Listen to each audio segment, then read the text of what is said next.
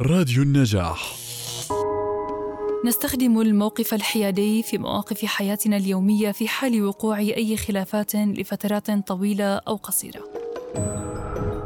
وذلك بحسب تقييمنا للموقف ومقدار المنفعة التي ستعود لنا من هذا الحياد.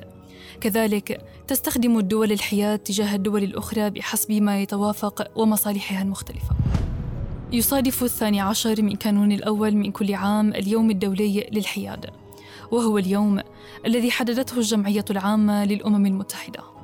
يعرف الحياد بأنه الوضع القانوني الناجم عن امتناع دولة عن المشاركة في حرب مع دول أخرى والحفاظ على موقف الحياد تجاه المتحاربين واعتراف المتحاربين بهذا الامتناع وعدم التحيز. تكمن أهمية الحياد في تعزيز السلم والأمن الدوليين وبالتالي تؤدي دورا هاما في إقامة علاقات متبادلة في المنفعة بين بلدان العالم وأحد طرق بناء منبر المفاوضات السلمية. تستخدم الدبلوماسية السياسة كتمهيد لتجنب نشوء الخلافات بين الدول أو للحد من وقوعها.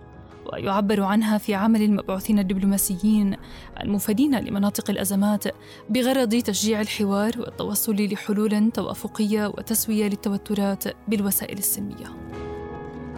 ودائما ما نتمنى السلام والأمان لكل إنسان قبل وأثناء وبعد أي خلاف.